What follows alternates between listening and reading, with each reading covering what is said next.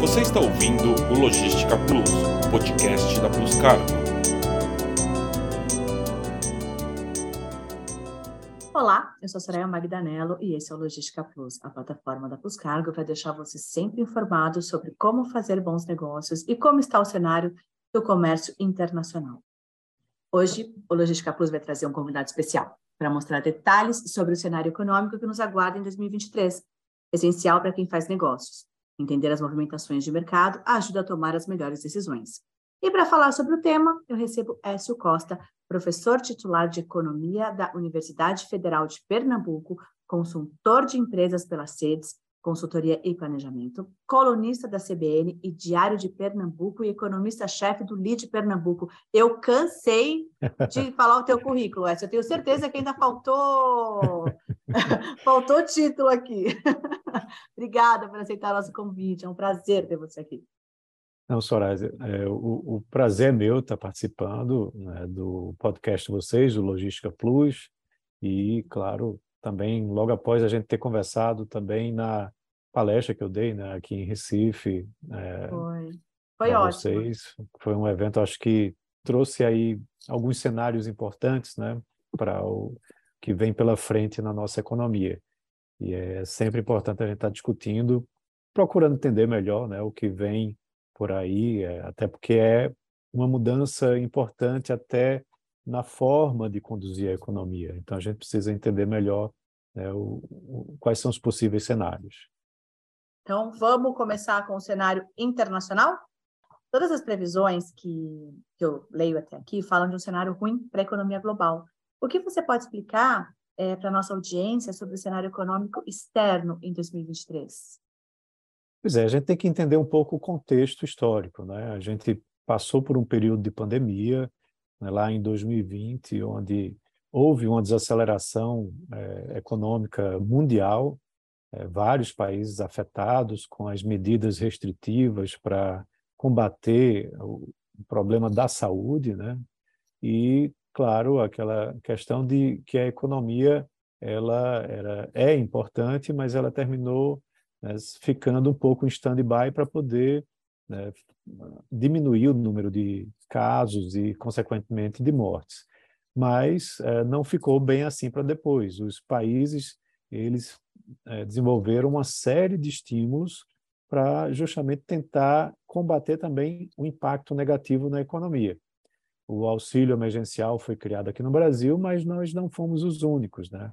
Lá nos Estados Unidos, é, você teve uma redução de taxa de juros junto com um estímulo monetário é, muito forte do Banco Central americano jogando dinheiro na economia. E o mesmo se repetiu em diversas economias, na zona do euro também, né, para justamente tentar amenizar esse impacto. É, isso perdurou por um bom tempo, né, durante 2020, 2021, e agora, em 2022, é, alguns sinais foram é, visualizados como consequências desse excesso de estímulos, que é justamente, ou basicamente, a questão da inflação. A inflação começou a bater a porta da maioria dos países. É, só que era algo até que talvez o Fed, né, o Banco Central Americano, fosse tratar isso como algo temporário, né, como o próprio Sherman lá dizia que o Powell dizia que era algo temporário que ia passar, só que ele não contava com a invasão russa à Ucrânia. Né? Então, no início desse ano, a gente teve essa invasão, onde você teve aí uma série de consequências ah, principalmente por conta das sanções econômicas né, que os países colocaram na Rússia. É, isso, o objetivo era tentar retaliar, né, para que a Rússia desistisse da ideia de invadir a Ucrânia, mas trouxe consequências em diversos mercados. A gente teve aí um pico, né, chegou próximo dos 140 dólares o barril do petróleo, é, o gás natural também subiu drasticamente, o preço dos fertilizantes para o agronegócio também subiu consideravelmente, e o preço das commodities agrícolas também subiram, porque o país invadido era a Ucrânia, que é um grande produtor do agronegócio né, principalmente de trigo, né, que aí termina impactando outras commodities é, que são substitutos, né, são bem substitutos ou complementares. Então, você teve essa inflação extra em 2022, causada né, pela invasão russa à Ucrânia, que empurrou o preço do barril de petróleo lá para cima. E agora a gente está vivendo o quê? Uma é, série de medidas que estão sendo tomadas pelos países. As economias avançadas estão com inflação até superior do que a brasileira. Quando você vai olhar o desempenho ao longo desse ano, no G20, a inflação brasileira é, está entre as três ou quatro menores. A inflação nos Estados Unidos está muito elevada, na França, no Reino Unido, na Alemanha, e os bancos centrais estão justamente agindo para conter essa inflação. Qual a ferramenta que eles dispõem para isso? Juros, né? fazer uma elevação na taxa de juros, que é o caminho oposto daquele caminho que foi tomado quando a pandemia estava até causando deflação. É, vale lembrar que aqui em Brasil, em 2020, a gente teve deflação em dois meses seguidos por conta é, dessa desaceleração econômica. Então, agora você vai aumentando os juros é, para conter a inflação, só que como funciona? Você eleva a taxa de juros e aí o custo do dinheiro fica mais caro para os consumidores e também para as empresas. As decisões de investimentos, elas também terminam sendo impactadas com é, um, um custo do capital mais elevado, o que às vezes inviabiliza alguns investimentos ou retarda decisões de investimentos. Então, isso funciona como um freio né, para justamente conter a questão inflacionária, mas, ao mesmo tempo, você também desacelera as economias, e é o que provavelmente a gente vai sofrer consequências disso em 2023, até porque a elevação dos juros não é sentida de imediato. Ela leva um certo tempo né, para que chegue lá na economia, porque muitos contratos já foram firmados de forma antecipada, até mesmo usando taxas de juros mais baixas. Então, os novos contratos é que começam a ser feitos, né, de comércio exterior, contratos de negociações de investimentos, com taxas mais elevadas. E isso traz um impacto é, na economia mundial significativo. Né? Instituições como o Banco Mundial, o Fundo Monetário Internacional, é, OECD, já estão revisando suas previsões de crescimento da economia para 2023. Né? Todas essas revisões para baixo. Isso traz impacto em todos os mercados e, claro, aqui no mercado brasileiro também, pois somos grandes exportadores de commodities agrícolas que vão ter alguma diminuição no seu ritmo. É, isso vai atrapalhar bastante o, crescimento das empresas, né, dos negócios do ano que vem. Sim, você tem aí é, novas, é, novos planejamentos ou novos planos de negócios que precisam incorporar esses custos mais elevados e um crescimento mais baixo. Então, esse planejamento estratégico ele precisa é, ele precisa não, está sendo refeito né, por muitas, é, muitas empresas, ah, retardando um pouco a sua decisão. Agora é interessante, né, porque também, ah, você for olhar alguns dados recentes, o, a pressão inflacionária na Europa continua forte, mas parece que nos Estados Unidos já vem meio que dando uma diminuída. Então, isso é, animou recentemente algumas é, o, o, mercado acionário americano, por exemplo, ele é, reagiu bem a alguns indicadores do CPI, por exemplo, que é o Consumer Price Index, que é o equivalente ao IPCA aqui do Brasil. Mas o Fed ainda não revisou né, é, a sua postura com relação à sua política de juros. E a gente deve ter taxas de juros lá nos Estados Unidos próximo dos 5% ao ano.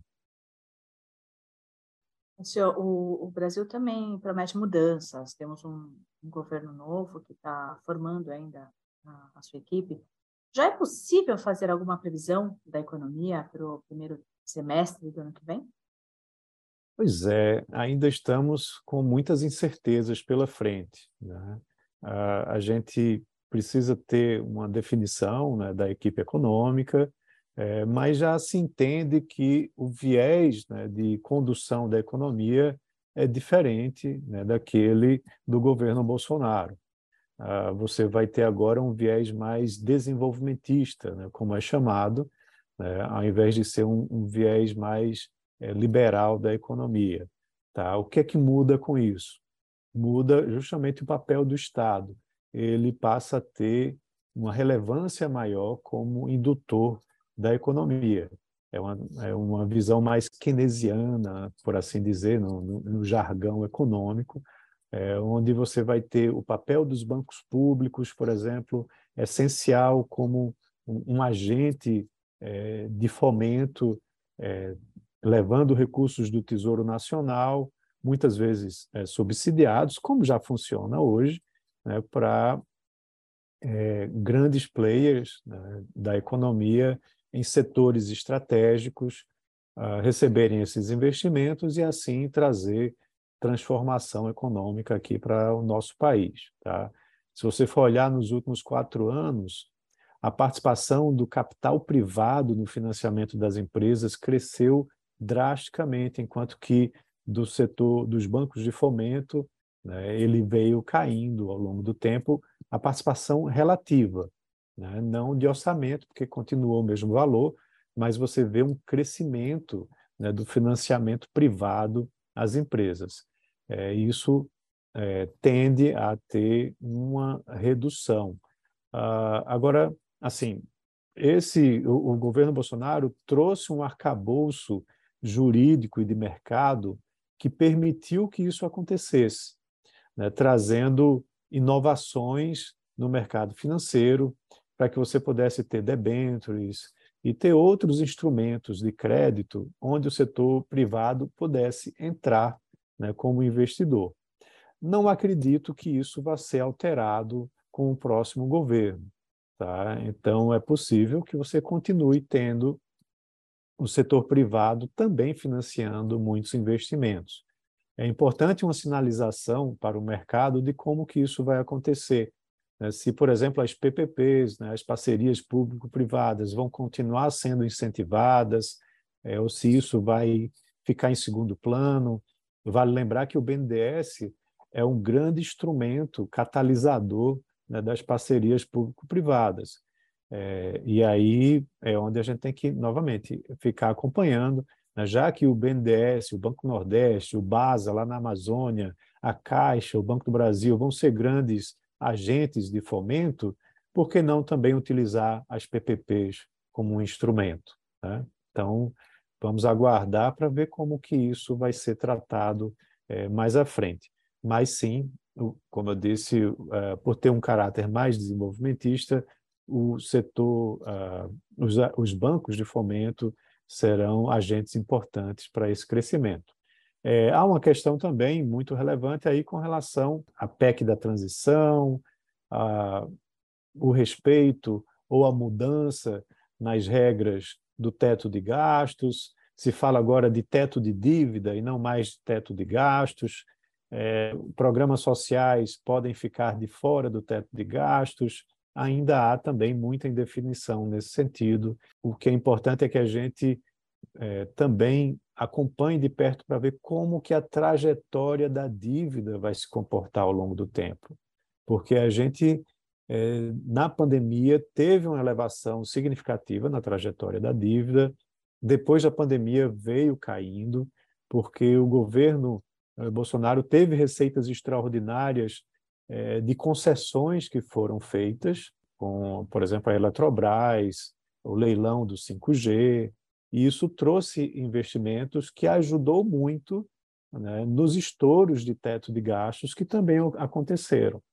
Se o, o governo Lula não for nessa direção, receitas extraordinárias talvez não existam, caso não, não haja continuidade no programa de concessões, e um, uma alternativa para se resolver a questão do endividamento talvez seja via elevação de impostos. Né?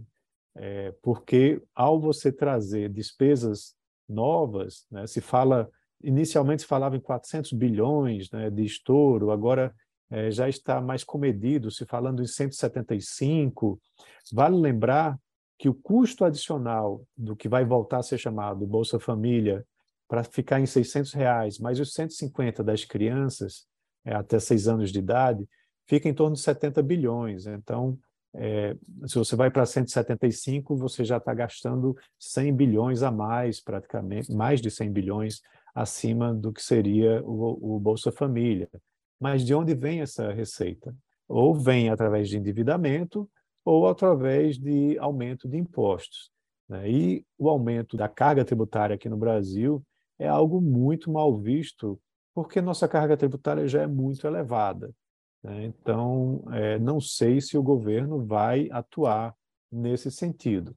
Tá? Então, é como eu disse, a gente precisa ainda de muitas definições né, de como é, isso tudo vai ser tratado para a gente traçar um horizonte aí da nossa economia para os próximos quatro anos. Oécio, e como é que a inflação vai se comportar nesse cenário todo que você trouxe? É, isso é outro fato importante, porque uh, quando você gasta mais e gera mais déficits do que está arrecadando, né, em geral, quando você vai olhar o comportamento das economias, o, o, o livro de economia já disse, olha, isso gera inflação. Né? E aí, aquele benefício que você está trazendo através do Bolsa Família, por exemplo, para os mais pobres, ele termina sendo corroído pela inflação, porque justamente os mais pobres são os mais prejudicados com a inflação. Quando você divide por faixas de renda, é, a camada mais baixa, em geral, tem uma inflação mais alta, porque se concentra muito na parte de alimentos, né, do que as faixas mais elevadas. É, então, é preciso ter é, esse, essa questão da responsabilidade fiscal com, claro, programas sociais, que a gente já viu que se comprova que reduz realmente é, a pobreza, principalmente na região Nordeste, região Norte também, mas principalmente na região Nordeste. É, quando a gente vai olhar a previsão, por exemplo, no Boletim Focus, né, que é apresentado semanalmente, fala de uma inflação né, no ano que vem mais baixa do que a inflação desse ano. Mas tudo pode mudar né, à medida que a percepção mude com relação a essa expectativa de gastos e de déficit. Inclusive, a previsão da Selic, né, nossa taxa básica de juros para o ano que vem, é que encerre no patamar mais baixo do que em 2022, do que esse ano. Uh, mas também pode mudar se a percepção de inflação para o ano que vem é, for de uma inflação mais alta causada por excesso de despesas. Né? Claro, também, se você tiver um novo problema é, internacional parecido com esse da Rússia invadindo a Ucrânia, isso pode ser um fator também. É, o Covid, recentemente, vem também ressurgindo né? Muitas pessoas estão pegando Covid, mas como uma gripe séria, né? não ainda com o mesmo nível de mortalidade que teve no passado. Então, se houver um agravamento nisso e você tiver novos fechamentos né, de comércio, de serviços, isso também vai ser um fator que pode derrubar o desempenho da economia e também derrubar a inflação né? mas batamos na madeira né? e e vamos esperar que isso não volte a ser no mesmo nível que a gente tinha lá em 2020, até porque a vacinação está bastante avançada né? junto à, à população brasileira. Então, assim, tem alguns cenários que a gente precisa acompanhar de perto né, com relação a essas decisões, principalmente de como a política de gastos vai ser tratada para os próximos quatro anos. E como é que as empresas podem se planejar para passar por esse momento de estabilidade econômica? É, primeiro, acho que tem que assistir esse nosso podcast, né? Ficar muito assim informado com diversas fontes do que está acontecendo e pensar sempre um pouco um passo à frente. É, e existem instrumentos cambiais né, que podem ser utilizados, por exemplo, para quem atua no comércio exterior, seja como exportador ou importador. Você pode fazer hedge cambial.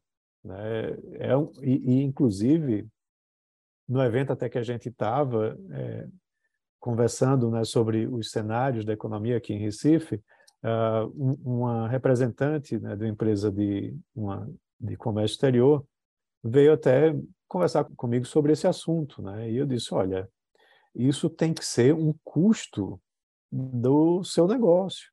Você está fazendo um plano de negócios ou está fazendo uh, um projeto uh, de exportação, de importação de um determinado produto para um determinado cliente, o RED cambial ele tem que estar lá como um custo financeiro, mas que traz a proteção para a sua empresa, porque você trava um determinado dólar, seja para exportar ou para importar, você já sabe quanto que você vai receber.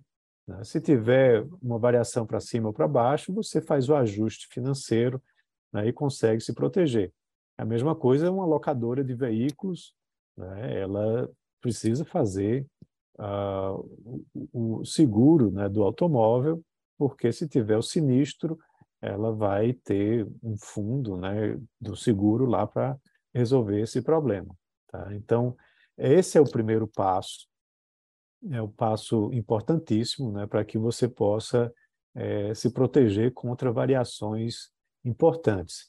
E, como eu disse, entender o que está sendo apresentado né, pela uh, equipe econômica, pelos comentaristas econômicos, tentar fugir um pouco das uh, tendências jornalísticas, né, e, e de que e, de também alguns uh, blogueiros que são muito politizados e pensar muito, olha, lá no passado o governo funcionava de que forma? Ah, olha, era desse jeito e tal.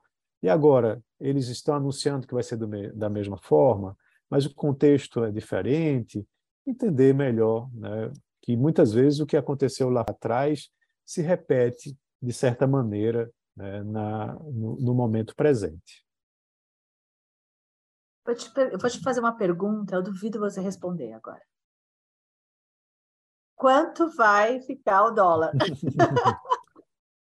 Essa pergunta você responde, todo mundo te faz, fala aí. É, essa pergunta acaba com qualquer economista. Veja, são tantos fatores né, que vão influenciar no câmbio. Eu vou enumerar alguns, e aí quem está nos assistindo vai poder tirar suas conclusões. Né? Veja, primeiro, você tem que observar a balança comercial. Se o Brasil está exportando mais do que exportava no mesmo mês do ano anterior, isso tem uma tendência de valorizar a, a moeda, né? porque você exporta em dólares, depois converte para reais, né? para comprar mais insumos e produzir novamente. É, você tem que acompanhar também as tendências de taxas de juros da economia brasileira e economia americana. Se você for olhar hoje, por exemplo, o Brasil é o país com a maior taxa de juros reais do mundo. O que é que significa isso? Se você pega a Selic, que está 13,75, e subtrai o IPCA acumulado dos últimos 12 meses, você tem aí é, 13,75 menos 6 e um quebrado, você está aí com a taxa de juros reais na casa dos 7% ao ano. Aí vai olhar esse mesmo indicador lá nos Estados Unidos. A taxa de juros hoje lá subiu para 4%. Quanto é que está a inflação dos últimos 12 meses? Está na casa dos 6%, 6% ou 8%. Então, você está com taxas de juros negativas lá nos Estados Unidos. E o mesmo se repete com outros países. Então, quando você tem essa, esse diferencial, é um fator que também eleva né, a taxa de câmbio, uh, na realidade, valoriza o real né, e em, perante outras moedas. Tanto é que esse ano uh, o real foi uma das moedas que mais se valorizou em relação às demais moedas, né, porque justamente o Banco Central brasileiro foi elevando as taxas de juros de forma precoce, antes que os demais países.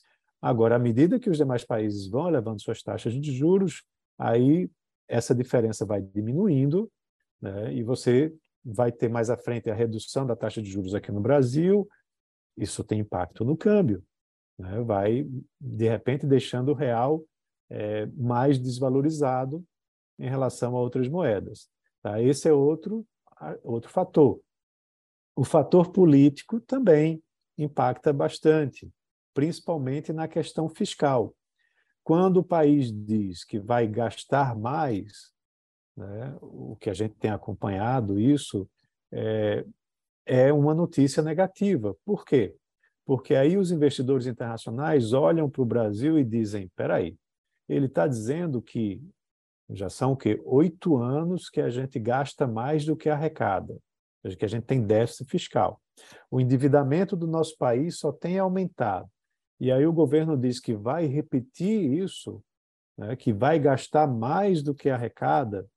Chega um ponto que o risco do país sobe e o investidor internacional diz: olha, esse título que está sendo oferecido para financiar o déficit, ele está pagando bastante, mas tem um risco cada vez mais alto de que o país não vai honrar o seu compromisso.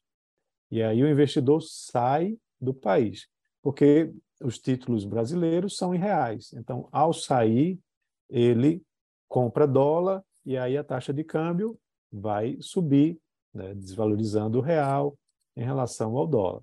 Então, essa é uma preocupação também. Veja lá na Argentina, o que eu estou descrevendo é muito o que acontece lá também. Tá? Você tem uma taxa de juros altíssima para tentar manter investidores internacionais é, comprados em títulos argentinos, mas o, o, risco que é oferecido é muito grande, então é, você termina tendo essa fuga e a moeda vai se desvalorizando. Esse é mais um outro fator né, que eu mencionei é, então veja que tudo isso termina né, se correlacionando.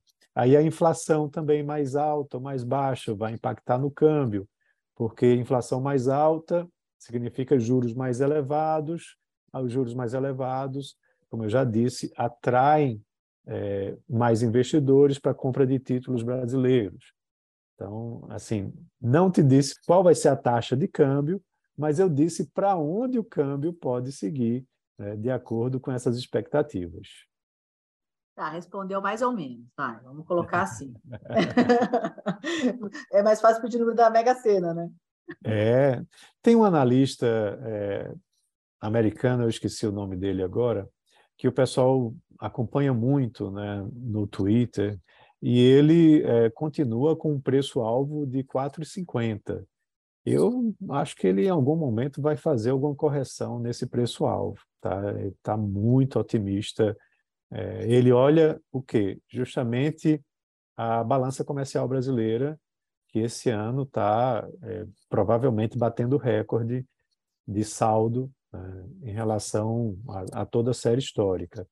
É, isso é um fator importante, mas o risco fiscal ah, vem preocupando. Você vê ah, nos últimos dias o, o dólar bastante pressionado, é, e aí isso pode também ser um fator importante. Agora, se o, a equipe econômica anunciada disser, não, olha, nós vamos ter responsabilidade fiscal, né, nós vamos só, por exemplo, é, colocar o, realmente o Bolsa Família fora do teto, nessa casa aí dos 70 bilhões, é, isso pode, de repente, tranquilizar um pouco o mercado e aí o câmbio vai convertendo. Né?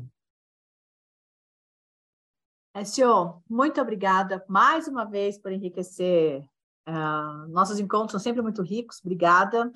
É, com certeza vai ajudar muitas pessoas aqui no, no Logística Plus. Espero você a cada seis meses agora para trazer as novidades, né, as atualizações. Pois é, não, foi ótima a nossa conversa, eu estou à disposição. E, assim, à medida que a gente tem mais definições, né, e vai analisando como que a economia internacional e brasileira vão se comportando, é sempre importante a gente estar tá, né, trazendo essa atualização, trazendo é, esclarecimentos, né, e, e, sempre baseado na teoria por trás da história, né, teoria do comércio internacional, das finanças internacionais, é, eu, eu procuro ensinar muito isso em sala de aula, eu, eu, inclusive dou a disciplina de Economia Internacional na UFPE, e a gente termina tendo muita discussão nesse sentido. Tá? Então, estou à disposição e vamos nos encontrar novamente. Espero que seja para dizer que a economia está decolando né, e que a gente tenha aí ótimas notícias para comemorar.